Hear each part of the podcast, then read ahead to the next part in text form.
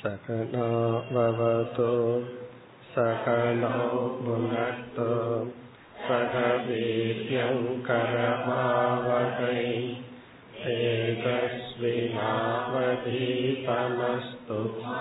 विद्विषावकैः ॐ शान्ति शान्ति शान्ति। இருபத்தி மூன்றாவது ஸ்லோகம் अत्र मां मार्गयन्ति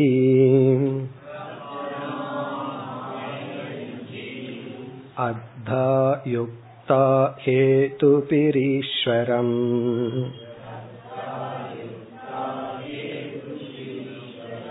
गृह्यमाणैर्गुणैर्लिङ्गैः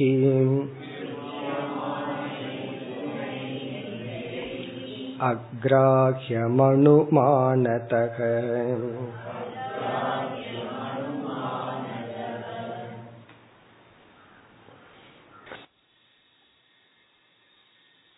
பகவானுடைய முதல் உபதேசம் தன்னுடைய மோக்ஷத்திற்கோ தன்னுடைய முன்னேற்றத்திற்கோ தான் தான் பொறுப்பெடுத்துக் கொள்ள வேண்டும். நம்முடைய வளர்ச்சிக்கும் நம்முடைய வீழ்ச்சிக்கும் நாம் தான் காரணம் என்ற செல்ஃப் ரெஸ்பான்சிபிலிட்டி அதை போதித்தார். பிறகு தனக்கு தான் தான் குரு என்ற கருத்தை கோரினார் இந்த சொல்லும் நமக்கு நாமே பொறுப்பெடுத்துக் கொள்ள வேண்டும் என்பதையே முக்கியமாக குறிப்பிடுகின்றது. அதைத் தொடர்ந்து பகவான் மனித சரீரத்தினுடைய மேன்மையை புகட்டினார். மற்ற அனைத்து சரீரங்களிலும் நாம் மோக்ஷம் என்ற லட்சியத்தை அடைய முடியாது. மனித சரீரத்தில் தான் அடைய முடியும் என்று மனித சரீரத்தின் மேன்மை. இந்த இருபத்தி மூன்றாவது ஸ்லோகத்தில் மனித சரீரத்தில் தான் என்னை அடைகின்றார்கள் நாடுகின்றார்கள். பிறகு எப்படிப்பட்ட விசாரத்தை மேற்கொள்கின்றார்கள்? என்ற விசாரத்தினுடைய ஒரு சாம்பிள் ஒரு பிரகாரத்தை பகவான் குறிப்பிடுகின்றார். அதைத்தான் சென்ற வகுப்பில் அறிமுகப்படுத்தினோம். அனாத்மாவினுடைய இருப்புக்கும் அனாத்மா தெரிகின்றது என்ற அதனுடைய ஒளிர்விற்கும் ஆத்மாதான் காரணமாக இருக்கின்றது. ஆத்மாவினுடைய இருப்பை கொண்டுதான் அனாத்மா இருக்கின்றது. தங்கத்தினுடைய இருப்பை கொண்டுதான் நகைகள் இருக்கின்றது. ஆத்மாவினுடைய பிரகாசத்தினால் தான் அனாத்மா பிரகாசப்படுகிறது. மனம் இயற்கையில் ஜடம். உணர்வு பூர்வமாக வேலை செய்வதற்கு காரணம் அதில் இருக்கின்ற ஆத்மாவினுடைய பிரதிபிம்பம். இப்படி இருக்கையில் அனாத்மாவினால் என்ன பலன் என்ற கேள்வி வரும்பொழுது அனாத்மா ஆத்ம ஞானத்தை கொடுக்க உதவி செய்கிறது. அனாத்மா அதனுடைய இருப்புக்கும் அதனுடைய ஒளிர்வுக்கும் ஆத்மா காரணம். இருப்பினும் அனாத்மாவினுடைய துணை கொண்டுதான் ஆத்ம ஞானத்தை அடைய முடியும். நம்ம சென்ற வகுப்புல பார்த்த உதாரணத்தை ஞாபகம் வைக்க வேண்டும். நெருப்பு புகைக்கு காரணம். நெருப்பு இருந்தா தான் புகையே உற்பத்தி ஆகும் ஆனால் புகை நெருப்பினுடைய ஞானத்துக்கு காரணம். நெருப்புக்கு காரணம் அல்ல நெருப்பினுடைய ஞானத்துக்கு காரணம். புகைய பார்க்கிறோம் இங்க நெருப்பு இருக்குங்கிற அறிவு அடையிறோம் அப்படி அனாத்மாவினுடைய இருப்புக்கு உற்பத்திக்கு அனைத்துக்கும் ஆத்மா காரணம். ஆத்ம ஞானத்துக்கு அனாத்மா காரணம். ஏன்னா ஆத்மா நேரடியாக அனுபவத்தில் இல்லை. ஆனால் அனாத்மாவின் துணை கொண்டு ஆத்மாவை புரிந்து கொள்ள முடியும். அதுதான் இங்கு குறிப்பிடப்படுகின்றது. அத்திர மாம் மார்கயந்தி அத்தா. நேரடியாக மாம் என்னை மார்கயந்தி தேடுகின்றார்கள் நாடுகிறார்கள். அத்தரன மனித ஷரீரே. இந்த மனித உடலில் இருக்கும் பொழுது என்னை நாடுகின்றார்கள். எல்லோரும் நாடுவதில்லை. யுக்தாகா அதிகாரிகள் பக்குவம் அடைந்தவர்கள் யுக்தாகா. மாம்கிறது யார்? ஈஸ்வரம். இறைவனாக இருக்கின்ற என்னை நாடுகின்றார்கள். ஹேது பிகே விதவிதமான ஹேதுக்களின் துணை கொண்டு. அதாவது இங்க ஹேது பிகிங்கிறது பிரமாணைகின்னு அர்த்தம். விதவிதமான பிரமாணங்கள். சப்த பிரமாணம் தான் முக்கியம். அந்த சப்தத்திலேயே ஸ்ருதி சுமிருதி அனுபவம் அனைத்து பிரமாணங்களின் துணை கொண்டு நாடுகின்றார்கள். பிறகு அவர்கள் எப்படிப்பட்ட ஹேதுக்களை அல்லது அனுமானத்தை பயன்படுத்துகிறார்கள் அதுதான் இரண்டாவது வரியில் கூறப்படுகிறது. அதாவது தெரிந்த இந்த உலகத்தின் துணை கொண்டு இதற்கு ஆதாரமாக இருக்கின்ற என்னை அறிய முற்படுகின்றார்கள். அதுதான் சொல்லப்படுகிறது. கிரஹ்யமானைகி குணைகி கிரஹ்யமானம் என்றால் அனுபவிக்கப்படுவது. கிரஹ்யமானம். அதாவது இந்திரிய கோச்சரம் இந்திரியங்களினால் அனுபவிக்கப்படுவது. குணைகி அப்படின்னா இந்த இடத்துல பொருள்கள் இங்க புத்தி முதலியவைகள் எல்லாம். கிரகியமானைகி குணைகினா அனுபவிக்கப்படுகின்ற குணங்களான அனாத்மக்களான மனம் புத்தி இவைகள் லிங்கைகி இவைகளே அடையாளங்களாகவும் செயல்படுகிறது. லிங்கம் அப்படின்னா இந்த இடத்துல அடையாளங்கள். இவைகளே லிங்கங்களாக செயல்படுகிறது. இண்டிகேஷன் இவைகளெல்லாம் ஆத்மாவை நமக்கு இண்டிகேட் பண்ணுதான். இவைகளெல்லாம் ஆத்மாவை நமக்கு காட்டி கொடுக்கின்றது. இப்ப லிங்கம் அப்படின்னா இங்க காட்டி கொடுக்கின்ற. எதை ஆத்மஸ்வரூபம். அந்த ஆத்மா எப்படிப்பட்டது அக்ராஹ்யம். அக்ராஹ்யம்னா கிரகிக்க முடியாது. கிரகிக்க முடியாததை கிரகிக்க கூடியதின் துணை கொண்டு அறிகின்றார்கள். அதுதான் கருத்து. கிரகிக்க முடியாத எண்ணெய் இந்திரியத்தினால் பார்க்க முடியாத எண்ணெய் இந்திரியத்தினால் பார்க்கக்கூடிய பொருள்களின் துணை கொண்டு அனுமானதக யூகம் செய்து அனுமானம் செய்து மார்கயந்தி என்னை தேடுகிறார்கள் அல்லது நாடுகிறார்கள். என்னை தேடி கண்டுகொள்கிறார்கள். அவ்வளவு சுலபமாக அல்ல. இப்படிப்பட்ட யுக்தியின் துணை கொண்டு. இப்ப வந்து இது என்ன சொல்லுதுன்னா சப்ஜெக்ட் தான் ஆப்ஜெக்ட ரிவீல் பண்றான். ஆனா இன்னைக்கு ஆப்ஜெக்ட் வந்து சப்ஜெக்ட காட்டி கொடுக்குது. இப்ப இந்த இடத்துல வந்து வெளியிருந்து நம்ம சப்தத்தை கேக்குற ஏதோ கிளாஸ் நடக்குது அப்படிங்கறது கேக்குற. ஸ்டூடெண்ட பார்க்கல. உடனே என்ன முடிவு பண்ணுவார்? இங்க மாணவர்கள் இருக்கின்றார்கள். மாணவர்கள் இல்லாம ஒருவர் இப்படி பேசிட்டு இருந்தாருன்னு வச்சுக்கோங்க அது இங்க நடக்காது. பக்கத்துல நடக்கும். வேற இடத்துல நடக்கும். அப்போ ஒரு கிளாஸ் நடந்துட்டு இருக்கு அப்படின்னா அங்க ஸ்டூடெண்ட்ஸ் இருக்காங்க. டீச்சர் வந்து கிளாஸ் ரூம்ல சத்தமா ஏதோ போர்டில் எழுதி பேசி நடத்திட்டு இருக்க உடனே வழியில போறவங்க என்ன புரிஞ்சுக்கிறாங்க? அங்கு வகுப்பு நடக்கிறது. எப்படி புரிந்து கொள்கின்றார்கள்? அந்த அதாவது இந்த சப்தத்தை வச்சு இதுதான் மாணவர்கள் பார்க்கப்படவில்லை. மாணவர்கள் பார்க்காவிட்டாலும் அங்கு ஆசிரியர் இருக்கின்றாருங்கிறதுனால மாணவர்கள் அறியப்படுகின்றார்கள். அதே போல உன்னை நம்ம பார்க்காவிட்டாலும் பார்க்கக்கூடியதின் துணை கொண்டு பார்க்காததை நாம் யூகித்து புரிந்து கொள்கின்றோம். இப்ப நம்ம பார்த்தா நம்ம தாத்தாவோட தாத்தாவை யூகித்து புரிஞ்சுக்கலாம். அவர் இருந்திருக்கார். காரணம் என்ன? அப்படி இல்லைன்னா நம்ம ஏது இங்கு? அப்படி அனுபவிக்க முடியாத ஒன்றை அனுபவிக்க கூடியதின் துணை கொண்டு அறிந்து கொள்கின்றார்கள். அப்படின்னா மனித சரீரமும் அனாத்மாவும் மனதும் தேவை. இதுவரைக்கும் ஒரு கருத்து. இனி அடுத்த ஸ்லோகத்திலிருந்து பகவான் வேறு தலைப்புக்கு வருகின்றார் இருபத்தி நான்காவது ஸ்லோகம்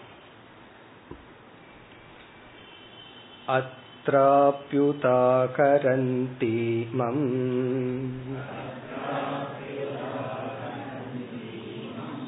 इतिहासं पुरातनम् अवधूतस्य संवादम् यदो रमिततेजसः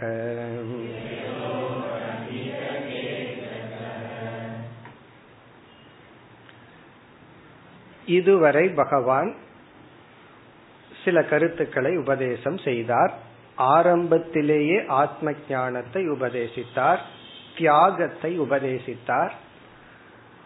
உத்தவர் நீங்க சொன்ன அந்த தியாகத்தை எனக்கு இருக்கின்ற மனநிலையில் செய்ய முடியும் என்று தோன்றவில்லை. எந்த ஞானத்தை அடைந்தால் நீங்க சொல்ற தியாகத்தை செய்ய முடியும்னு கேட்டார். அதற்கு பகவான் உபதேசத்தை ஆரம்பித்தார். அதில் நமக்கு நாம் தான் பொறுப்பு உனக்கு நீயே குருவை போல் இருக்க வேண்டும். இந்த கருத்தெல்லாம் சொல்லி மனித சரீரத்தின் மேன்மையை சொல்லி புத்தியினுடைய பிரமாணத்தினுடைய மேன்மையை கூறினார். இனி இந்த ஸ்லோகத்திலிருந்து வேறொரு தலைப்புக்கு பகவான் வருகின்றார். இப்ப இந்த ஸ்லோகத்தில் ஆரம்பித்து இந்த அத்தியாயம் அடுத்த இரண்டு அத்தியாயங்கள். பாகவதத்துல புராணத்துல பார்த்தா ஏழு எட்டு ஒன்பது மூணு சாப்டர் உத்தவ கீதையில பார்த்தா இரண்டு மூன்று நான்கு. அதாவது உத்தவ கீதை வந்து இருபத்தி நாலு அத்தியாயம். அதுல முதல் அத்தியாயத்தை முடிச்சு இப்ப ரெண்டாவது அத்தியாயத்துல இருக்கோம். இந்த அத்தியாயம் அடுத்து மூன்றாவது அத்தியாயம் நான்காவது அத்தியாயம். பாகவத புராணத்துல பார்த்தோம் அப்படின்னா ஏழு எட்டு ஒன்பது. இது வரைக்கும் ஒரு தலைப்பு.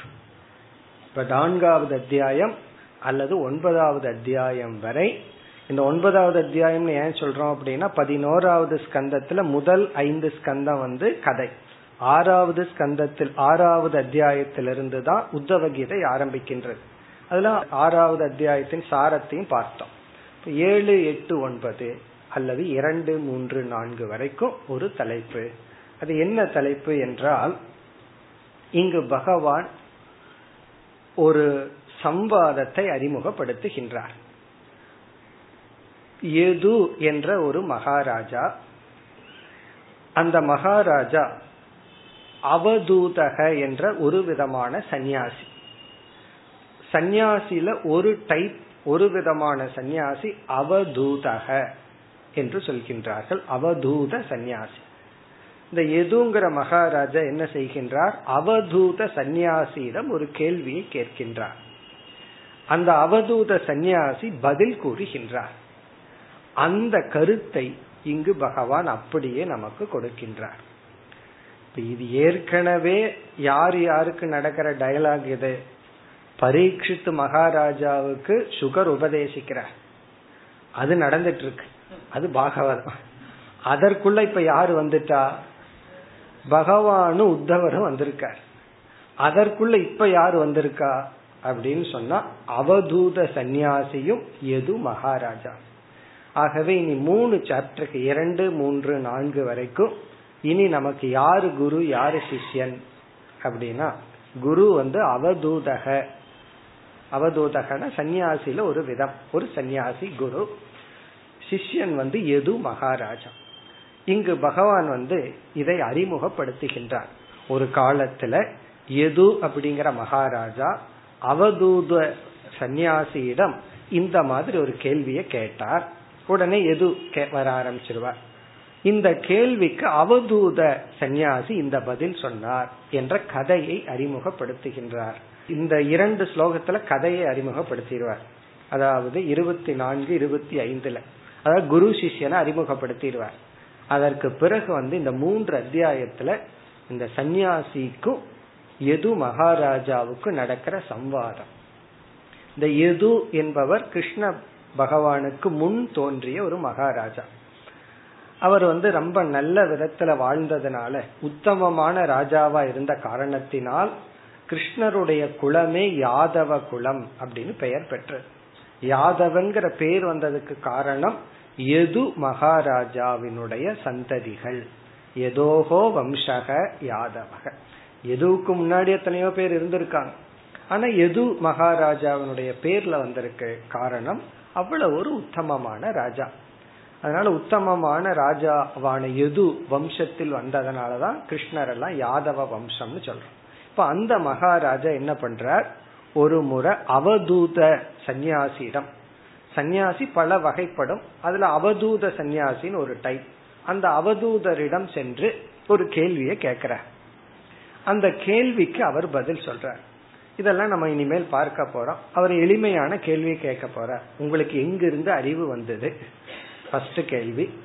அடுத்த கேள்வி வந்து உங்களுக்கு அறிவினுடைய ஷோர்ஸ் எப்படி அறிவை அடைந்தீர்கள்? இரண்டாவது வந்து நீங்க எப்படி துக்கப்படாம இருக்கின்றீர்கள்? உங்களுடைய அசோக காரணம் சோகம் இல்லாம இருக்க காரணம் என்ன? பிறகு நீங்க சந்தோஷமா இருக்க காரணம் என்ன? இப்படி எல்லாம் கேள்வி கேட்கிறார். அதெல்லாம் நம்ம இனிமேல் வரப்போகுது நம்ம பார்க்க போறோம். உடனே அந்த அவதூது சன்னியாசி பதில் சொல்ற அந்த பதில் தான் நம்ம பார்க்க போற இனி பெரிய பகுதி. இந்த என்ன பதில் என்றால் இந்த பதில்ல நம்ம பண்புகளை எல்லாம் நல்லா பார்க்க போறோம். ஹியூமன் வேல்யூஸ் என்ன சொல்கின்றார்? இந்த உலகத்தை நான் கவனித்து அப்சர்வ் பண்ணி ஒவ்வொரு தத்துவத்திடமிருந்து ஒவ்வொரு பாடம் கற்றுக்கொண்டேன். அதுதான் பதில். உங்களுக்கு அறிவு எங்கிருந்து வந்தது எப்படி வந்ததுன்னு கேட்டா இந்த உலகத்தில் இருக்கிற ஒவ்வொரு சாதாரண விஷயத்தை எல்லாம் சொல்ல போற. இதனிடமிருந்து இந்த பாடம் கற்றுக்கொண்டேன்னு சொல்லி இருபத்தி நான்கு குருக்களை அறிமுகப்படுத்த போற. இருபத்தி நாலு வேல்யூஸ் பார்க்க போறோம். இருபத்தி நாலு குரு எனக்கு வந்து இருபத்தி நாலு குருன்னு சொல்ற. அதனுடைய அர்த்தம் என்னன்னா இருபத்தி நாலுனா இருபத்தி நாலு தத்துவங்களை சொல்லி பூமியிலிருந்து ஆரம்பிக்கிறார். பஞ்சபூதமே அதுல வருது. சொல்லி இவைகளிடம் இருந்து நான் என்ன பாடம் கற்றுக்கொண்டேன்? இதுல இருந்து நமக்கு டுவெண்ட்டி ஃபோர் வேல்யூஸ் வருது. கடைசியில இனியொரு வேல்யூ சேர்த்திக்க போற அப்படி இருபத்தி ஐந்து வேல்யூஸ் நம்ம பார்க்க போறோம். இதுதான் மூணு அத்தியாயத்துக்கு நம்ம பார்க்க போற கருத்தினுடைய சாராம்சம். இப்ப இங்க வந்து அறிமுகப்படுத்துகின்றார் ஒரு கதை ஒன்ன நான் சொல்ல போறேன். ஏற்கனவே ஒரு கதை இப்படி இருக்குன்னு சொல்லி அறிமுகப்படுத்துகின்றார். ஸ்லோகத்திற்குள் சென்றால் அத்திர அபி உதாகரந்தி இமம் இதிகாசம் புராதனம். புராதனம்னா பழமையான ரொம்ப பழமையான. ஏன்னா எதுங்கிறது கிருஷ்ணருடைய காலத்துக்கு ரொம்ப முன் வாழ்ந்த ஒரு ராஜா. பழமையான இதிகாசம். இதிகாசம்னா சம்பவம் கதை. பல காலத்துக்கு முன் வாழ்ந்த ஒரு சம்பவம் ஒரு நிகழ்ச்சி இதிகாசம்னா கதை. அத்த இந்த விஷயத்தில் ஆத்ம ஞான விஷயத்தில் அல்லது வேதாந்த விஷயத்தில் உதாகரந்தி. இமம்னா இந்த இதிகாசம். உதாகரந்தினா நம்ம முன்னோர்கள் கூறுகின்றார்கள். இப்ப கிருஷ்ணர் வந்து உத்தவருக்கு வந்து தன் பரம்பரையில வந்து அந்த டயலாக சொல்ல போற. நம்முடைய முன்னோர்கள் உதாகரந்தினா இவ்விதம் சொல்கின்றார்கள் கூறுகின்றார்கள். என்ன எந்த இருவருக்கும் நடக்கின்ற அந்த டயலாக் அவதூதஸ்ய சம்பாதம் எதோகோ எதோகோன எது மகாராஜாவுக்கும் அவதூதஸ்ய அவதூத சந்நியாசிக்கும் சம்வாதம் நடந்த உரையாடல். இங்க சம்வாதம்னா உபதேசம் டீச்சிங் எது மகாராஜாவுக்கும் அவதூத சந்நியாசிக்கும் அவதூதருக்கும் நடந்த. அவதூதர்னு சொன்னாவே சந்நியாசியில் ஒரு டைப் ஆகவே அவதூதருக்கும் எது மகாராஜாவுக்கும் நடந்த இந்த சம்வாதம் உதாகரந்தி கூறுகின்றார்கள். பழமையான ஒரு சம்பவத்தை கூறுகின்றார்கள். இந்த எது யார்? அமித தேஜசக. எது மகாராஜாவுக்கு அடைமொழி இது? அமித தேஜசக தேஜஸ் சக்தி. அமிதம் அப்படின்னா அளவிட முடியாத மிதம் அப்படின்னா அளவான அர்த்தம். அமிதம் அப்படின்னா அளவு கடந்த சக்தியுடைய தேஜஸையுடைய எது மகாராஜாவுக்கும் அவதூதருக்கும் நடந்த சம்வாதத்தை நான் உனக்கு கூறப்போகின்றேன் அப்படின்னு அர்த்தம். அத வந்து நம்ம பெரியோர்கள் கூறுகின்றார்கள். இப்படி வந்து அறிமுகப்படுத்திடுற அப்ப இந்த ஸ்லோகத்துல வந்து குரு சிஷ்யனை பகவான் அறிமுகப்படுத்தி விடுகிறார். இனி கொஞ்ச நாள் நம்ம கிருஷ்ணரையும் மறந்துடுவோம் உத்தவரையும் மறந்துடுவோம் யார ஞாபகம் வச்சுக்க போறோம்? அவதூதரையும் எது மகாராஜையும் ஞாபகம் வச்சுக்க போறோம். எது மகாராஜா ஒரு கேள்வியை கேட்டுட்டு விட்டுருவார். அதுக்கப்புறம் அவதூதர் என்ன பண்ணுவார்? இந்த உலகத்துல சாதாரண விஷயங்கள் எல்லாம் எடுத்துக்க போற ஃபர்ஸ்ட் லிஸ்ட் போட்டுருவார். இருபத்தி நாலு பேர் ஒரு லிஸ்ட் கொடுத்துருவார். கொடுத்துட்டு இந்தந்த தத்துவத்திடமிருந்து நான் என்னென்னலாம் பாடம் கத்துட்டேன் இந்த லிஸ்டுக்குள்ள இவர் ஒரு டைலாக் சொல்ல போற யாரோ ரெண்டு பேர்த்துக்கு பேசினது எல்லாம் சொல்லுவார். அப்ப கதைக்குள்ள கதைக்குள்ள போயிட்டு இருக்கு இவங்க இருந்தெல்லாம் நான் என்னென்ன கத்துக்கொண்டேன் சாதாரண விஷயங்கள் எல்லாம் எடுத்துக்க போற இதுல இருந்து நமக்கு என்ன தெரிஞ்சுக்க போறோம்னு தோன்றும். ஆனா இந்த வேல்யூவை நான் தெரிஞ்சிட்டேன்னு சொல்லி நமக்கு இருபத்தி ஐந்து இருபத்தி நான்கு குருவை முதல்ல அறிமுகப்படுத்துவார். பிறகு இனி ஒரு குருவை கடைசியில ஒரு போனஸ் மாதிரி அறிமுகப்படுத்துவார்.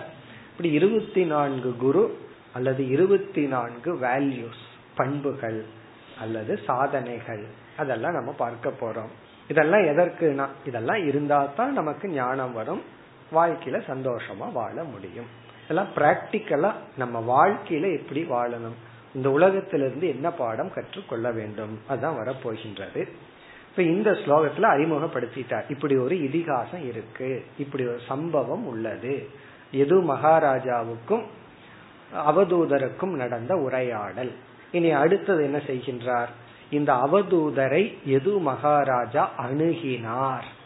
அப்படின்னு வருது. அதற்கு பிறகு வந்து எதுவினுடைய கேள்விதான். எது மகாராஜாவினுடைய கேள்வி அவதூதருடைய பதில். இனி அடுத்தது வந்து நேரடியா பகவான் வந்து இந்த கதையில நம்மை நுழைக்க போகின்றார் அடுத்து இருபத்தி ஐந்தாவது ஸ்லோகம் अवधूतं द्विजं कञ्चित्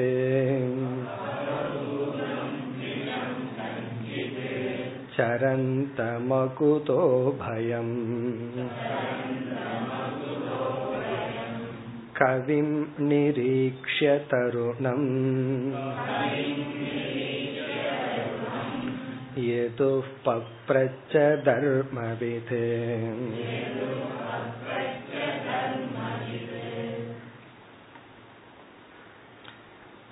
எளிமையான ஸ்லோகம் இப்படிப்பட்ட அவதூதரை இப்படிப்பட்ட எது மகாராஜா அணுகி இவ்விதம் கேட்டார் ஜஸ்ட் அறிமுகம் இனி அடுத்த ஸ்லோகத்திலிருந்து எது பேச ஆரம்பிச்சிருவார் சிஷ்யன் குருவிடம் கேள்வியை கேட்க ஆரம்பிச்சிருவார் சில ஸ்லோகங்கள்ல கேள்வி கேள்வி எளிமையான கேள்விதான். உங்களுக்கு எங்கிருந்து இந்த அறிவு வந்தது? ஏன் சந்தோஷமா இருக்கீங்க? பிறகு வந்து ஏன் துயரப்படுவதில்லை? உலகத்திலிருந்து நீங்கள் துயரப்படுவதில்லை. இது போன்ற எளிமையான கேள்விகள். அதற்கு வந்து அதற்கு பிறகு வந்து அவதூதர் பேச ஆரம்பிப்பார். அப்படியே போகும். இதுதான் இனிமேல் வரப்போகின்ற கருத்து. இப்ப இந்த ஸ்லோகத்துல அவதூதருக்கு சில லட்சணங்கள். இப்படிப்பட்ட அவதூத சந்நியாசியை இப்படிப்பட்ட எது மகாராஜா இவ்விதம் கேட்டார். என்ன கேட்டார்? என்ன கேள்வியை கேட்டார்ங்கிறது அடுத்த ஸ்லோகம். ஸோ இது வந்து இன்ட்ரோடக்ஷன் இந்த கதையினுடைய இன்ட்ரோடக்ஷன் இந்த ஸ்லோகத்தோட பகவான் நிறுத்தி கொள்வார். இனி பகவானுடைய பேச்சில் அடுத்த ஸ்லோகத்திலிருந்து எதுவும் அவதூதருடைய சம்பாதம். மூணு சாப்டர் முடிஞ்சு அஞ்சாவது சாப்டருக்கு அப்புறம் தான் பகவான் மறுபடியும் ஆரம்பிப்பார் உத்தவருக்கு. இப்ப அது வரைக்கும் நம்ம வந்து அவதூதரோட இருக்க போறோம். அவதூதம் த்விஜம் கஞ்சித். அவதூதரை. அவதூதம். இந்த அவதூதருக்கு ஒரு அடைமொழி த்விஜக. த்விஜம். த்விஜகங்கிறதுக்கு ரெண்டு அர்த்தம் சொல்வார்கள். ஒன்று வந்து உபநயனம் செய்விக்கப்பட்டவர்கள் த்விஜக குழந்தையா இருக்கும் பொழுது குழந்தையா இருக்கிறார்கள். பிறகு வந்து குருகுலத்துக்கு போகும்போது உபநயனம் செய்ய வைக்கப்பட்டால் த்விஜகன்னு ஒரு அர்த்தம். அதாவது இரண்டாவது முறை பிறந்தவன் அர்த்தம். எல்லாமே ஜென்மனா ஜாயதே சூத்ரக. எல்லாமே சூத்ரனா. அதாவது பண்பாடு ஒன்னும் தெரியாம பிறக்கிறோம். பிறகு நம்ம மீண்டும் நம்ம பிறப்பித்துக் கொள்கின்றோம். அது ஒரு பொருள். இரண்டாவது பொருள் ஞானத்தினால் புது பிறப்பை அடைந்தவன். கர்மத்தினால ஒரு ஜென்மத்தை எடுக்கிறது சம்ஸ்காரத்தினால இனி ஒண்ணு ஞானத்தினால எடுக்கிறது. கர்மத்தினால்தான் நல்ல சம்ஸ்காரம் எல்லாம் பண்ணி வச்சு குரு குலத்துக்கு அனுப்பும் போது ஒரு துவிஜன் ஆகிறான். அப்படின்னு என்ன அர்த்தம்னா த்விஜகன்னு சொன்னா பிரம்மச்சரிய ஆசிரமத்தில் நுழைகின்றான் அர்த்தம். அந்த ஸ்பிரிட் இன்னைக்கு இருக்கு. ஸ்கூலுக்கு போகும்போது ஒரு குழந்தை துஜகன்னு அர்த்தம். வீட்டுல இருக்கிற வரைக்கும் விளையாடிட்டு இருக்கும். இப்பெல்லாம் எப்ப துவஜக ஆகிறாங்க? பிறந்த அடுத்த நாளே துவஜக சில பேர் கர்ப்பத்தில் இருக்கும்போது ஆகிறாங்க போய் ஸ்கூல்ல இது பண்ணிடணுமல்ல. போய் வந்து அந்த குழந்தைக்கு வந்து அப்பவே பேர் வச்சு கண்டுபிடிச்சு ரெஜிஸ்டர் பண்ணிடுறாங்க. அப்படி ஸ்கூலுக்கு போகும் பொழுது துஜக. ஏன்னா வீட்டில் இருக்கிற வரைக்கும் எப்படி வேணாலும் இருக்கலாம். தென் டிசிப்ளின் குருகுலத்திலிருந்து பாடத்தை கத்துக்க ஆரம்பிக்கும் பொழுது சில சம்ஸ்காரம் எல்லாம் செய்து அனுப்பி வைக்கின்றார்கள் துஜக. யாரு ஸ்கூலுக்கே போகலையோ அவன் வந்து ஏக ஜென்மம். பிறந்தா அவ்வளவுதான். யார் ஸ்கூலுக்கு செல்கிறார்களோ படிக்க குருவிடம் செல்கிறார்களோ அவர்கள் துஜக. இது வந்து கர்ம காண்டத்துக்கு இனி ஒரு துஜகன்னு ஒரு அர்த்தம் இருக்கு. அது வந்து ஞானத்துல மீண்டும் பிறக்கின்றான். இவன் கர்ம காண்டத்திலிருந்து ஸ்கூலுக்கு போனாலும் அதே சம்சாரியா தான் இருக்கான். இப்ப சம்சாரத்திலிருந்து விடுதலை அடைந்தவன் ஞானியாக பிறக்கின்றான். அவன் துஜக இப்ப ஞானத்துல புனர்ஜென்மம். அவன் வந்து துஜக காரணம் என்னன்னா கர்மா அஜானியா இருக்கிற வரைக்கும் ஒரு ஈகோ இருந்துச்சு. ஞானம் வந்து அந்த ஈகோவை வந்து சாகடிச்சிடுது. அதனால வந்து அவனுக்குள்ள ஒரு பெரிய மரணமே நடந்திருக்கு தற்கொலையே நடந்திருக்கு. ஈகோவை தற்கொலை சாகடிக்கிறதா பெரிய விஷயம். அப்படி பிறகு அவன் தற்கொலை பண்ணிட்டான். அவனோட ஈகோ இல்ல. அதுக்கப்புறம் எப்படி வாழ்றான்னா அதான் திஜக புனர்ஜென்மம். இத வந்து எப்படி பார்க்கணும்னா ஞானத்துக்கு பிறகு இந்த உலகத்தை அவன் புதுசா பாக்கிறான் ஞானத்துக்கு முன்னாடி பார்த்து வச்சிருந்தான் ராகத்வேஷத்தோட. ஞானத்திற்கு பிறகு அவனே உணர்றான் நான் புது ஆடு நான் பழைய ஆள் அல்ல. சில பேர்த்திட்ட சொல்றமல்ல அப்ப இருந்த நான் வேற இப்ப இருந்த நான் வேற. அப்ப நான் அப்படி சொன்ன இப்ப நான் இப்படி இருக்கேன். நல்லதுக்கும் சரி கெட்டதுக்கும் சரி. அப்ப நான் உனக்கு கொடுக்கறேன்னு சொன்ன இப்ப கொடுக்க மாட்டேன்.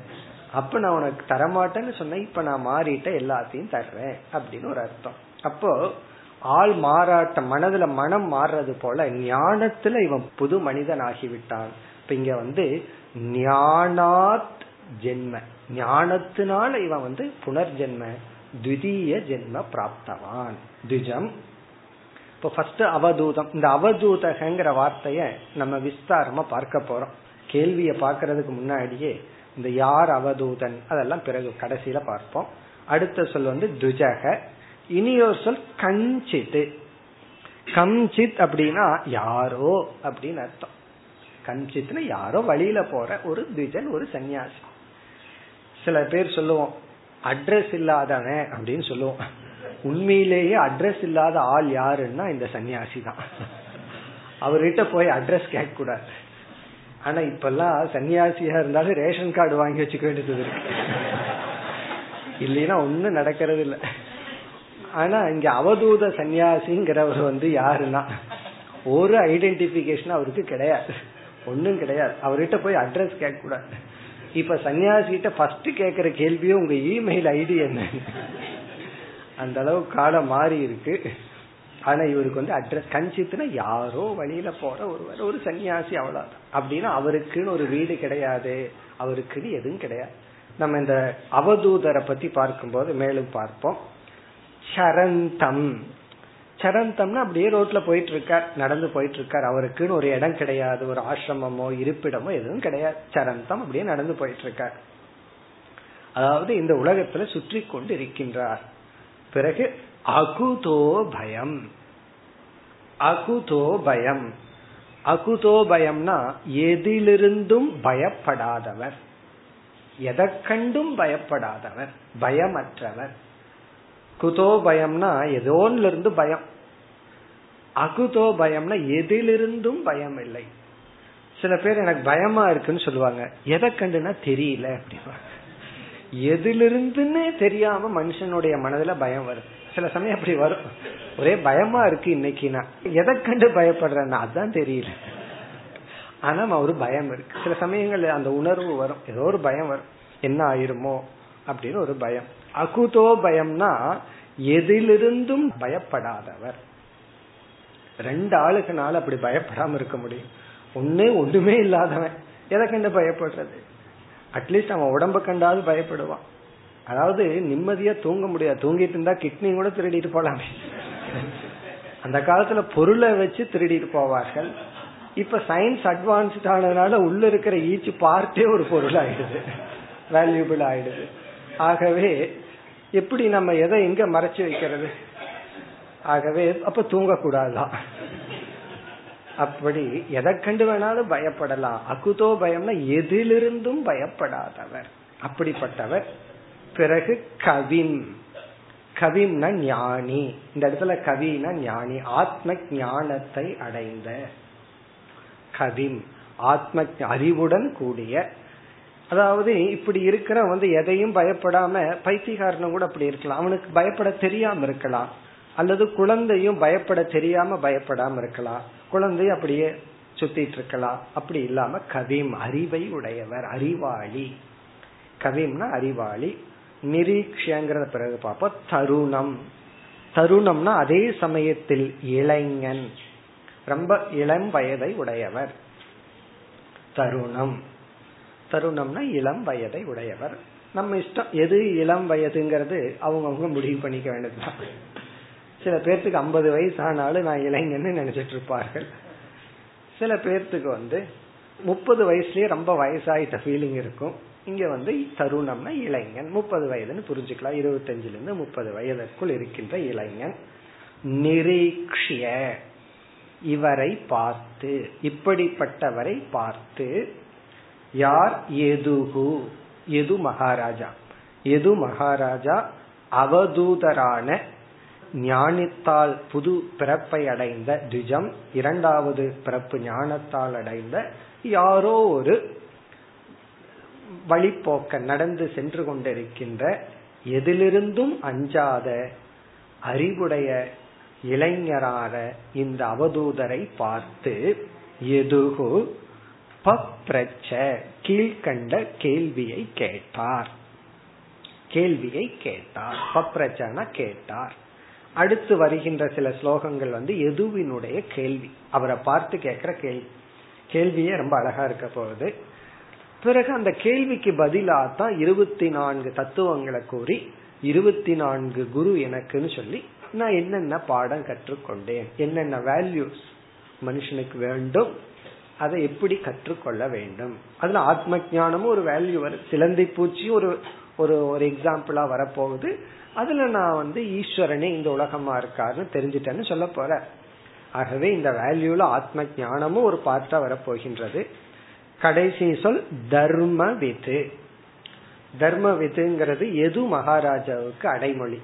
தர்ம வித் தர்மவானான எது மகாராஜா?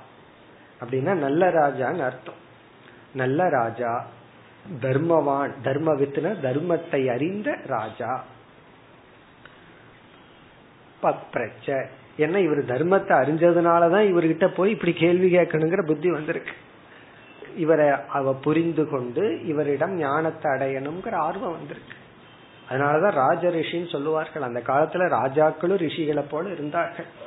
அறிவையும் அடைந்து கொண்டு தர்மத்துடனும் இருந்து ஆத்ம ஞானத்திலும் ஈடுபட்டு கொண்டு இருந்தார்கள் இனிமேல் வரப்போற பகுதியெல்லாம் கேள்வி பிறகு பதில். அதற்கு முன்னாடி இந்த அவதூதகங்கிறது யார் அப்படின்னு பார்ப்போம்.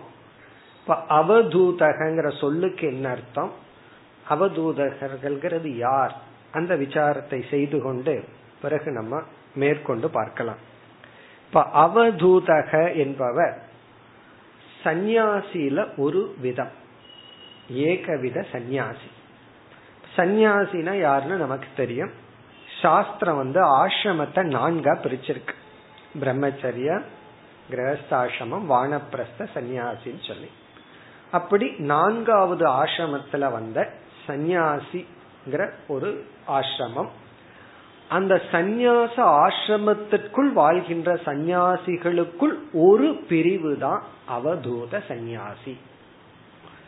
ஏன்னா சந்நியாச ஆசிரமத்துக்கும் சில கடமைகள் எல்லாம் இருக்கு விதிமுறைகள் எல்லாம் இருக்கு. அந்த சந்நியாச ஆசிரமத்தில் இருக்கிற ஒரு டைப் ஆஃப் சந்நியாசியத்தான் அவதூதன்னு சொல்றேன் இந்த சொல்லுக்கு பொருள் அவதூதகங்கிற வார்த்தைக்கு நம்ம வந்து ஒவ்வொரு சொல்லுக்கும் அர்த்தத்தை பார்க்க போறோம். அவதூத. அதெல்லாம் ஒருத்தர் விளக்கம் கொடுத்திருக்காரு அதுவும் பார்ப்போம். இலக்கணப்படி அவதூதக அப்படின்னா விட்டெறிந்தவன் அப்படின்னு அர்த்தம். அவதூதக அப்படின்னா விட்டெறிந்தவன். துனோதி அப்படின்னா தூக்கி எறிகிறதுன்னு அர்த்தம். கோபத்துல தூக்கி எறிகிறதல்ல அறிவுல தூக்கி எறியது ஞானத்தால் தூக்கி எறிதல் அவதூதகன துனோதி. அவ அப்படின்னா நன்கு. நன்கு தூக்கி எறிதல். எல்லாத்தையும் விட்டவன் அர்த்தம். எல்லாத்தையும் தூக்கி எறிந்தவன் அர்த்தம். இதுதான் இந்த சொல்லு கூட அவ தூ அவதூதக. எல்லாத்தையும் விட்டெறிந்தவன். ஆனா இது வந்து இலக்கணப்படியா இருந்தாலும் இந்த அவதூதகங்கிற சொல் ஒரு குறிப்பிட்ட விதமான சந்நியாசியை குறிக்கின்ற சொல்லாக சாஸ்திரத்திலையும் வழக்கிலையும் வந்துள்ளது. இப்ப எப்படிப்பட்ட சந்நியாசி என்றால் இப்ப பிரம்மச்சரிய ஆசிரமத்துல சாஸ்திரம் எத்தனையோ ரூல்ஸ் அண்ட் ரெகுலேஷன் வச்சிருக்கு. பிரம்மச்சாரினா இப்படித்தான் இருக்கணும். இதை செய்யணும் இதை செய்யக்கூடாது. இதை தவிர்க்கணும். இப்படி எல்லாம் சொல்லியிருக்கு. அதே போல இல்லறத்துக்கும் சில ரூல்ஸ் அண்ட் ரெகுலேஷன்ஸ் இருக்கு. வானப்பிரஸ்த ஆசிரமத்துக்கும் சில கடமைகள் சில விதிமுறைகள் இருக்கு. அதே போல சந்நியாச ஆசிரமத்துக்கும் சில விதிமுறைகள் இருக்கு. சன்னியாசினா இப்படி இருக்கணும் இப்படி இருக்க கூடாது சில விதிமுறைகள் வந்து காலத்துக்கு தகுந்த மாதிரி மாற்றத்திற்கு உட்பட்டது. ஏன்னா எல்லாமே மாறும்போது சில விதிமுறைகள் வந்து அந்த ஸ்பிரிட் மாறாது. அதை அப்ளை பண்ற விதம் மாறும். உதாரணமா சன்னியாசிக்கு ஒரு ரூல் வந்து பிக்ஷை எடுத்து தான் சாப்பிடணும்னு இருக்கு. அது ஒரு விதமான சன்னியாசிக்கு அது எது வரைக்கும் முடியும் அப்படின்னா இல்லறத்தில் இருப்பவர்கள் பிக்ஷை கொடுக்கிற வரைக்கும். வீட்டுக்குள்ள யாரும் வந்து பிக்ஷை யாரும் கேட்க கூடாதுன்னா அப்ப என்ன பண்றது? அப்ப காலத்துக்கு தகுந்த மாதிரி சில ரூல்ஸ் எல்லாம் மாறுது ஆனா சந்நியாசத்துக்குன்னு சில ரூல் இருக்கு. அதுல சந்நியாச ஆசிரமத்துல எந்த ரூல்ஸும் இல்லாம சமுதாயத்திலிருந்து வெளி இருந்து வாழ்கின்றவர் தான் அவதூத சந்நியாசி. இப்ப அவதூத சந்நியாசிக்கு வந்து எந்த சந்நியாச விதியும் கூட கிடையாது. சந்நியாச ஆசிரம ரூலும் கூட கிடையாது. சந்நியாச ஆசிரமத்துல சில ரூல்ஸ் அண்ட் ரெகுலேஷன் இருக்கு. ஏன்னா அந்த சந்நியாசி சமுதாயத்துல வாழ்றதுனால சில நியமத்தோட தான் அவரும் வாழணும். சமுதாயத்தில் இருக்கிற வரைக்கும் சன்னியாசியா இருந்தாலும் சமுதாயத்துக்கு கட்டுப்பட்டு தான் வாழணும். இப்ப சன்னியாசியா இருக்க நான் டிராபிக் ரூலை ஃபாலோ பண்ண மாட்டேன் இப்படி வேணாலும் நடந்து போகணும் போகக்கூடாது. சொசைட்டிக்குள்ள நடந்து போனா லெப்ட்ல நடந்தா லெப்ட்ல தான் நடக்கணும் எங்க ரைட்ல நடக்கணுமோ ரைட்ல நடக்கணும். ஆகவே சமுதாயத்துக்குள்ள இருந்தா சமுதாயத்துக்குள்ளேன்னு சில ரூல்ஸ் அண்ட் ரெகுலேஷன் இருக்கு. ஒழுங்கான ஆடையோட இருக்கணும். எப்படி எல்லாம் இருக்கணுங்கிற சில ரூல்ஸ் இருக்கு. அந்த ரூல்ஸோட தான் சன்னியாசியா இருந்தாலும் வாழணும். ஆனா அவதூதக என்பவர் சமுதாயத்திலிருந்து வெளியே வாழ்கின்ற ஒரு சன்னியாசி. அதனால அவருக்கு எந்த ரூல்ஸும் கிடையாது. ஆனா சமுதாயத்திற்குள்ள வரும் பொழுது அந்த சந்நியாச ரூலோட தான் இருக்கணும். சமுதாயத்திலிருந்து வெளியே போயிட்டார்னா அவர் தனிப்பட்ட முறையில காட்டிலேயோ அல்லது வனத்திலேயோ சமுதாயத்திலிருந்து வெளியே அவர் வாழும் பொழுது அவருக்கு எந்த ரூல்ஸும் கிடையாது. இப்ப அவதூதக என்பவர் சமுதாயத்திற்கு வெளியே வாழ்கின்ற சந்நியாசி. இந்த சமுதாயத்துக்கு வெளியே ரெண்டு விதமான மக்கள் வாழ்வார்கள். ஒன்று வந்து பகிஷ்கிருதகன்னு சாஸ்திரத்தில் சொல்லப்படும். பகிஷ்கிருதகனா அவன் வந்து கிரிமினல் இவன் வந்து சமுதாயத்துல வாழ்றதுக்கு தகுதியற்றவன்.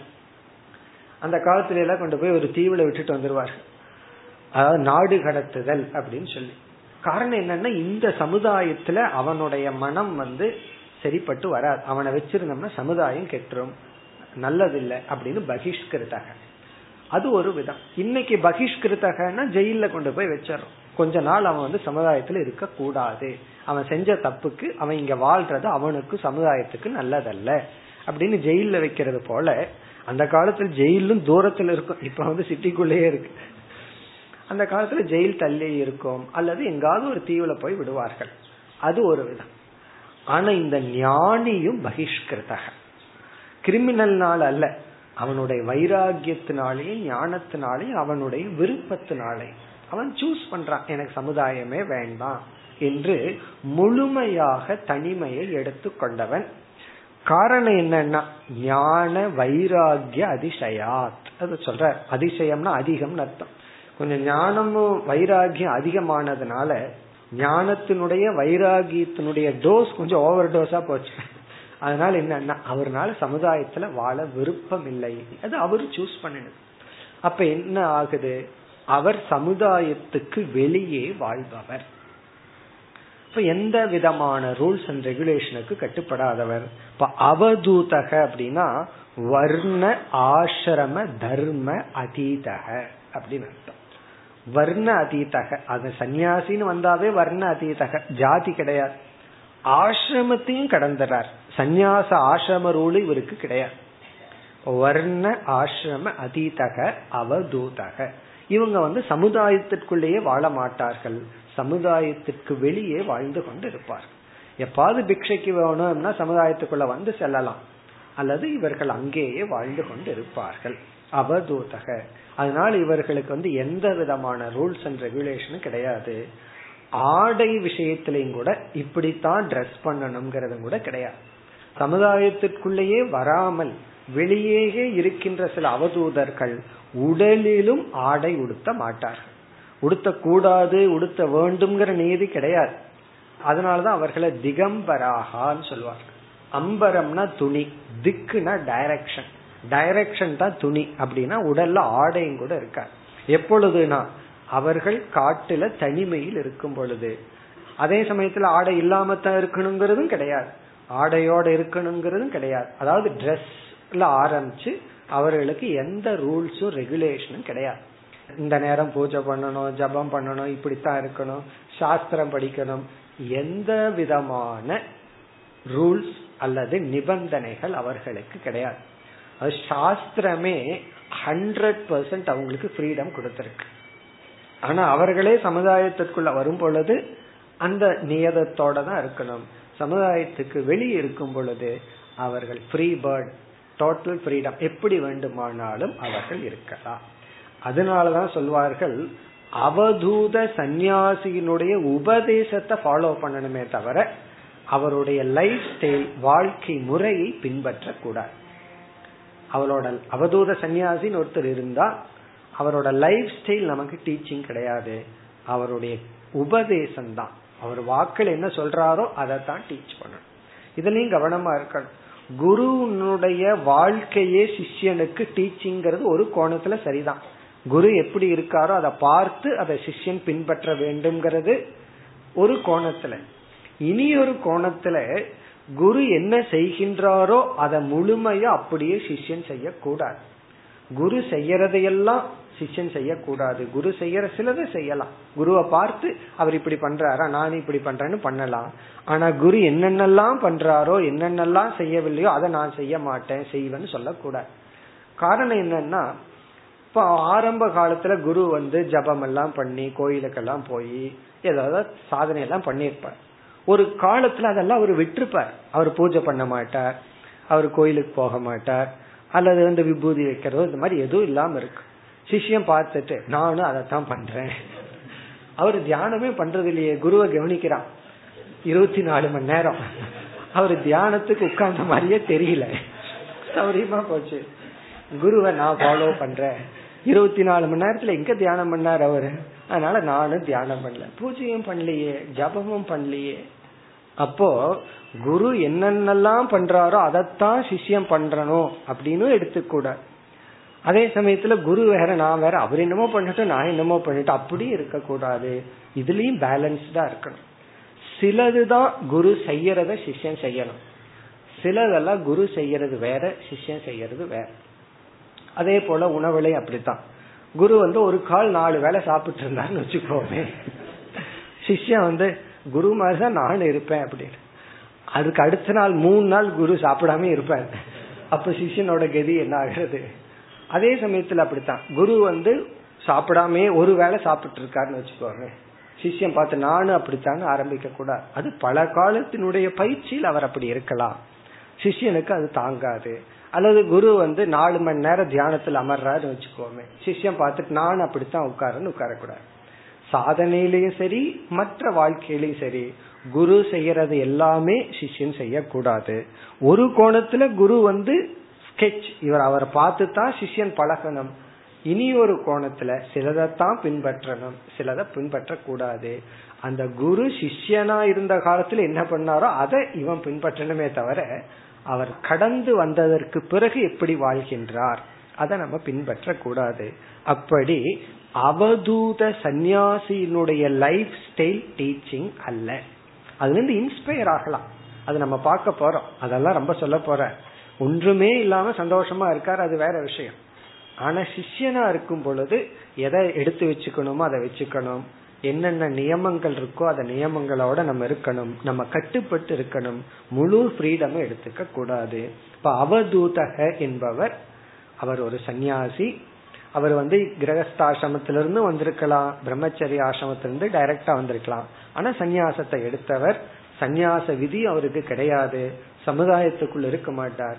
அவர் எங்கு வேணாலும் எப்படி வேண்டுமானாலும் இருக்கலாம். அவருக்கு எந்த ரூல்ஸ் அண்ட் ரெகுலேஷனும் கிடையாது. இதை நம்ம எப்படி ஆரம்பிக்கணும்னா சாஸ்திரம் வந்து ஒரு ஜீவனுக்கு முதல் நிபந்தனை ஃபர்ஸ்ட் கண்டிஷன் வந்து மாதா அப்படின்னு சொல்லியிருக்கு. நம்ம வந்து ஃபர்ஸ்ட் கண்டிஷன்டு பை மதர் அம்மாவோட கண்டிஷனுக்குள்ள இருக்கிறோம். அதனாலதான் அம்மாவினுடைய குணம் நடத்தை திங்கிங் இதெல்லாம் குழந்தைய ஆரம்பத்துல ரொம்ப பாதிக்கும். பாதிக்கும்னா ஒரு குழந்தையவே உருவாக்கும். அதாவது பேசுற வார்த்தைகள் தூய்மையா இருக்கிறது சிந்தனைகள் எல்லாம். அப்ப நம்ம குழந்தை வந்து ஃபர்ஸ்ட் வந்து தாயினுடைய நிபந்தனையில கட்டுப்பாட்டுக்குள்ள வாழுது. பிறகு கொஞ்ச நாள் ஆயிடுச்சுன்னு வச்சுக்கோமே குழந்தை அம்மா பிடிக்க முடியாது. அப்ப அப்பா தான் பிடிச்சாகணும். அப்ப அம்மாவே என்ன சொல்லுவா? நான் அப்பா கிட்ட சொல்றேன் அப்படின்னு சொல்லுவான் அப்படின்னு நான் சொன்ன நீ கேட்க மாட்டேன் எனக்கு மேல நீ வளர்ந்துட்ட. இப்ப அடுத்த கண்டிஷன் வந்து பிதா. அப்பாவுடைய நிபந்தனைக்குட்பட்டு குழந்தை வாழ்றத நம்ம இன்றைக்கும் பார்க்கிறோம் தான் முதல்ல அம்மா கண்ட்ரோல்ல இருக்கும். அதுக்கப்புறம் அம்மா கண்ட்ரோல் மீறி அப்பா கண்ட்ரோலுக்கு போயிடும் அது எவ்வளவு நாள் தான் கொஞ்ச நாள் தான். அதுக்கப்புறம் அப்பா என்ன சொல்லுவாரு? உன் வாத்தியார்கிட்ட சொல்லி கவனிச்சுக்கிறேன். போய் மிஸ் கிட்ட சொல்றேன் டீச்சர் கிட்ட சொல்றேன் மூன்றாவது வந்து குருவினுடைய கண்ட்ரோல் குருவினுடைய கண்ட்ரோல்குள்ள வரும் பொழுதுதான் இவன் பிரம்மச்சரிய ஆசிரமத்துக்குள்ள நுழைகின்றான். இப்ப பிரம்மச்சரிய ஆசிரமத்துக்குள்ள வரும்போது குருவினுடைய கட்டுப்பாட்டுக்குள் வர குரு சொல்றதான் இவன் கேட்கணும் அம்மா அப்பா கிட்ட இருக்கிற வரைக்கும் வீட்டுல இருக்கான் அது வந்து ஒரு ஒழுக்கத்தையும் டிசிப்ளினும் அந்த குழந்தைக்கு கத்துக் கொடுக்கிறார்கள். பிறகு குரு குலத்தை முடிச்சு வந்துட்டான். சாஸ்திரம் தர்ம சாஸ்திரம் படிச்சாச்சு அல்லது என்ன சாஸ்திரம் இருக்கோ அதெல்லாம் படிச்சு வந்தாச்சு. இல்லறத்துக்கு வரும்போது யாருடைய கட்டுப்பாட்டுக்குள்ள இருக்கணும்? குருவும் கிடையாது. ஸ்கூல் முடிச்சு வந்ததுக்கு அப்புறம் பசங்க வாத்தியார மதிப்பாங்களா என்ன? முடிச்ச உடனேவே வாத்தியார பாக்குற விதமே மாறுது. அந்த பயம் போகுது. அது அப்புறம் யாருடைய கண்ட்ரோல்னா சாஸ்திரம். சாஸ்திரத்துக்கு கட்டுப்பட்டு இருக்கணும். அதனாலதான் குரு கிட்ட வந்து குரு கிட்ட இருந்து வெளியே போறதுக்குள்ள ஒருத்தனுக்கு சாஸ்திரத்தின் மீது ஸ்ரத்தைய உருவாக்கிடணும். அப்பாவோட அம்மாவுடைய குருவோட பிக்கெஸ்ட் கான்ட்ரிபியூஷன் என்னன்னா அவனுக்கு அந்த சாஸ்திரத்துல ஒரு ஸ்ரத்தைய உருவாக்குறது தான் அது உருவாக்கி விட்டால் அவன் என்ன பண்ணுவான்? அவனை எரியாமல் சாஸ்திரத்துக்கு கட்டுப்பட்டு இருப்பான். அப்போ சாஸ்திரம் தான் ஒருத்தனை கண்டிஷன் பண்ணுது. இந்த கண்டிஷன் வந்து அவசியம். காரணம் என்னன்னா பக்குவம் இல்லாம ஃப்ரீடம் ஒருத்தருக்கு கொடுக்கவே கூட பக்குவம் இல்லாம ஃப்ரீடம் வந்துச்சு அப்படின்னு சொன்னா அது அவர்களை அழித்து விடும். இந்த சாஸ்திரத்திலிருந்து விடுதலை எப்பன்னா அதை சாஸ்திரம் தான் கொடுக்கணும். அப்படி அடைந்தவர் தான் சந்நியாசி அல்லது ஞானி. ஞானிக்கு வந்து சாஸ்திரமும் ஃப்ரீடம் கொடுக்குது தர்மவானுக்கும் கொடுக்கும். ஏன்னா அவன் தர்மமே அவனுடைய சொரூபமாயிட்டா நீ என்கிட்ட கேட்கவே வேண்டாம். சாஸ்திரமே என்ன சொல்லுது? எது தர்மம் எது அதர்மம்னு நீங்க எப்படி கண்டுபிடிக்கணும்னா யாரு தர்மப்படி வாழ்ந்துட்டு இருக்காங்களோ அவங்க சொல்றதுதான் தர்மம். அப்ப சாஸ்திரமே தர்மத்தை இப்படி நமக்கு அறிமுகப்படுத்துது. பிறகு வந்து ஞானிக்கு வந்து ஃப்ரீடம் கொடுக்குது. அந்த ஞானி சமுதாயத்திற்குள் இருந்தா அந்த லா ஆர்டர் படி வாழணும். சமுதாயத்துட்டு விலகி இருந்தால் அப்படி இருப்பவர்கள் தான் அவதூத சந்நியாசிகள். இதுல வந்து சில பேர் கேள்விப்பட்டிருக்கிற அந்த காசிக்கு பக்கம் அகோரகன்னு சில விதமான சன்னியாசிகள் இருப்பார்கள் சொல்லி. அகோர சன்னியாசிகள் சொல்லி மனிதருடைய மாமிசத்தை எல்லாம் சாப்பிடுவாங்கன்னு சொல்லி. அவர்கள் எல்லாம் யார் அப்படின்னா தாமசமான நிலையில் இருக்கின்ற சில சன்னியாசிகள் இந்த அவதூதகங்கிறது அகோர சன்னியாசிகளை குறிக்கவில்லை. அவர்கள் எப்படி உருவாகினார்கள்ங்கிறதுக்கு ஒரு ஹிஸ்டரியே இருக்கு. அதாவது இந்த நாட்டை காப்பாற்றுவதற்காக உருவாகின ஒரு படை இந்த சூசைட் பெட்டாலியன் மேல தோன்றியவர்களா அது ஒரு கதை அது நம்ம அந்த காலத்துல உருவான ஒரு கதை. இப்ப அவர்கள் வந்து தாமசமான சன்னியாசிகள் சந்நியாசத்தையே பகவான் கீதையில மூன்றா பிரிச்சார். சாத்விகம் ராஜசம் தாமசம் அப்படி அவர்களுக்கு வந்து ஞானம் இருக்காது வைராகியம் இருக்கலாம். அது ஒரு விதமான சன்னியாசிகள். அவர்களுக்கு சாஸ்திரத்தினுடைய நெறிப்படி எல்லாம் வாழ மாட்டார்கள். ஆனா அவதூத சந்நியாசி அப்படிங்கிறவர்கள் வந்து ஞானிகள் அல்லது சாஸ்திரத்தை புரிந்து கொண்டவர்கள். இப்ப அவதூத சந்நியாசிகள் வந்து எல்லாமே ஞானிகளா இருக்கணுங்கிற அவசியம் இல்லை. சில பேர் வைராகியத்தாலும் அவர்கள் வந்து அவதூதனா வாழலாம். அவதூத சந்நியாசத்தை எடுத்துக்கொண்டு வைராகியத்தோடு இருக்கலாம். ஆனா தர்மத்துக்கு உட்பட்டு இருப்பார்கள். அதர்மவான்களாக இருக்க மாட்டார்கள். அகோர சன்னியாசிகள் எல்லாம் வேற. அவங்களும் சமுதாயத்துக்கு வரமாட்டார்கள். அவதூதனும் வரமாட்டா ரெண்டு ஒண்ணுன்னா அது வேறு. அப்படி அல்ல. இப்ப இந்த அவதூத சன்னியாசி அவ்வப்பொழுது சமுதாயத்துக்குள்ள வந்து உபதேசம் செய்வார்கள். இந்த சாதுர்மாசிய விரதம் வந்து அப்படி வர அந்த சில மாத விரதங்கள் இருக்கிற காலத்துல சமுதாயத்துக்குள்ள டீச் பண்ணிட்டு போவார்கள். ஆனா அவதூதர்கள் வந்து உபதேசிக்கணும் அப்படிங்கிற நியமமும் கிடையாது. கண்டிப்பா உபதேசிச்சு ஆகணுங்கிறதும் கிடையாது. ஆனால் உபதேசிக்கலாம். அப்படி இங்கு இருக்கின்ற இந்த அவதூத சந்நியாசி இளைஞர் இவர் வந்து சாஸ்திரம் முறையா குரு கிட்ட படித்தவர். ஞானி ராஜாவுக்கு உபதேசம் செய்து விட்டு செல்கின்றார். இப்ப இவர் வந்து சமுதாயத்துக்கு வெளியிருக்கிறவர் தான். சமுதாயத்துக்குள்ள வரும்போது சில நியமப்படி அவர் இருப்பார். சமுதாயத்துக்கு வெளியே போனதற்கு பிறகு அவர் எந்த நியமமும் அவருக்கு கிடையாது. அவருக்கு இல்லைன்னா அவர் எப்படி வேணுமாலும் வாழ்வார்னு அர்த்தம் கிடையாது. அவர் தர்மத்துக்கு உட்பட்டு தான் வாழ்வார். ஆனால் அவருடைய வாழ்க்கையை பார்த்து அதை அப்படியே நம்ம பின்பற்றக்கூடாது. இனி இந்த அவதூதகங்கிற சொல்லுக்கான பொருளை பார்ப்போம். ஒருவர் வந்து அவதூதகங்கிற ஒவ்வொரு சொல் எழுத்துக்கும் ஒரு அர்த்தத்தை சொல்ற ஆங்கிறதுக்கு ஒரு அர்த்தம் வ அப்படிங்கறதுக்கு ஒரு அர்த்தம் து அப்படிங்கறதுக்கு ஒரு அர்த்தம் த அப்படிங்கறதுக்கு ஒரு அர்த்தத்தை சொல்ற இதெல்லாம் ஒரு பொய்டிக் அவ்வளவுதான். இத வந்து அவதூதகங்கிறதுக்கு இப்படி எல்லாம் அர்த்தம் கிடையாது. நம்மளாக கொடுக்கறது தான் இருந்தாலும் ஒருத்தர் ஒரு ஸ்லோகத்துல சொல்லி இருக்கார் ஆனா அவதூதகங்கிற வார்த்தையினுடைய பொருளை பார்த்துட்டோம். எல்லாத்தையும் விட்டவர். தர்ம அதர்மம் பாவ புண்ணியம் அல்லது பொருள்கள் பற்று அனைத்தையும் விட்டவர். அப்படிங்கிறது பொருள். அர்த்தம் வந்து சமுதாயத்திற்கு வெளியே வாழ்ந்துகின்ற வாழ்கின்ற சந்நியாசி அல்லது ஞானி. இனி அவதூதங்கிறதுக்கு வ தூதங்கிறதுக்கு என்ன பொருள் சொல்றாருன்னு பார்ப்போம். அ அப்படிங்கிறதுக்கு அக்ஷரத்வாத் அக்ஷரத்வாத். அ அப்படின்னா அக்ஷரம். அக்ஷரம்னா அழியாத ஞானத்தை பெற்றதனால் இவர் அவதூதர். இவர் அவதூதர்னு ஏன் சொல்றோம்? அந்த ஆங்கிற சொல் வந்து அக்ஷரத்வார் அழியாத ஞானத்தை பெற்றவர். ஆகவே இவர் அழியாதவர். வ அப்படின்னா வரேண்யத்வாத். வரேண்யம்னா இவர் நம்மால் நாடப்பட வேண்டும். இவர்தான் நம்முடைய கோல். இவர்தான் நாடப்பட வேண்டும். இப்ப யார் யார நாடுகிறார்? கையில ஒரு காசு இல்லாம அப்படியே சமுதாயத்துல சுற்றி கொண்டிருக்கின்ற அவதூதரை எது மகாராஜா நாடுகின்றார்? நாடே அவரதுதான். அந்த ராஜா அவரை வணங்கி நாடுகின்றார். ஒரு ராஜாக்களாலும் நாடப்பட வேண்டியவர். எவ்வளவு பணம் இருந்தாலும் புகழ் இருந்தாலும் ஈவன் தர்மமே இருந்தாலும் நாடப்பட வேண்டியவர். தூ அப்படின்னா தூத சம்சாராத். சம்சாரத்தை விட்டவர் துயரத்தை விட்டவர். தூத சம்சாராத் அவதூதக.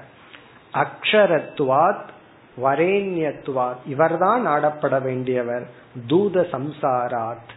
த அப்படின்னா தத்துவமஸ்யாதி தத்துவமசி அர்த்த சித்தத்துவா. தத்துவமசி என்ற அர்த்தத்தை உணர்ந்தவர். தத்துவமசி அர்த்த தாங்கிற சொல் வந்து இவர் தத்துவமசிங்கிற அர்த்தத்தை உணர்ந்துள்ளார். இப்ப யார் அழியாத அறிவை கொண்ட நாடப்பட வேண்டிய சம்சாரத்தை விட்ட தத்துவமசி அர்த்தம் யாருக்கு சித்தி உள்ளதோ அவர் அவதூதன். இப்படிப்பட்ட அவதூதரை எது மகாராஜா அணுகி இவ்விதம் கேட்டார். இனி அடுத்த சில ஸ்லோகங்களில் எது மகாராஜாவினுடைய கேள்வி அடுத்த வகுப்பில் பார்ப்போம் ॐ पूर्णमधः पूर्णमिधम् पूर्णात् पूर्णमुदच्छते पूर्णस्य पूर्णमादाय पूर्णमेवावशिष्यते ॐ शान्ति शान्ति शान्तिः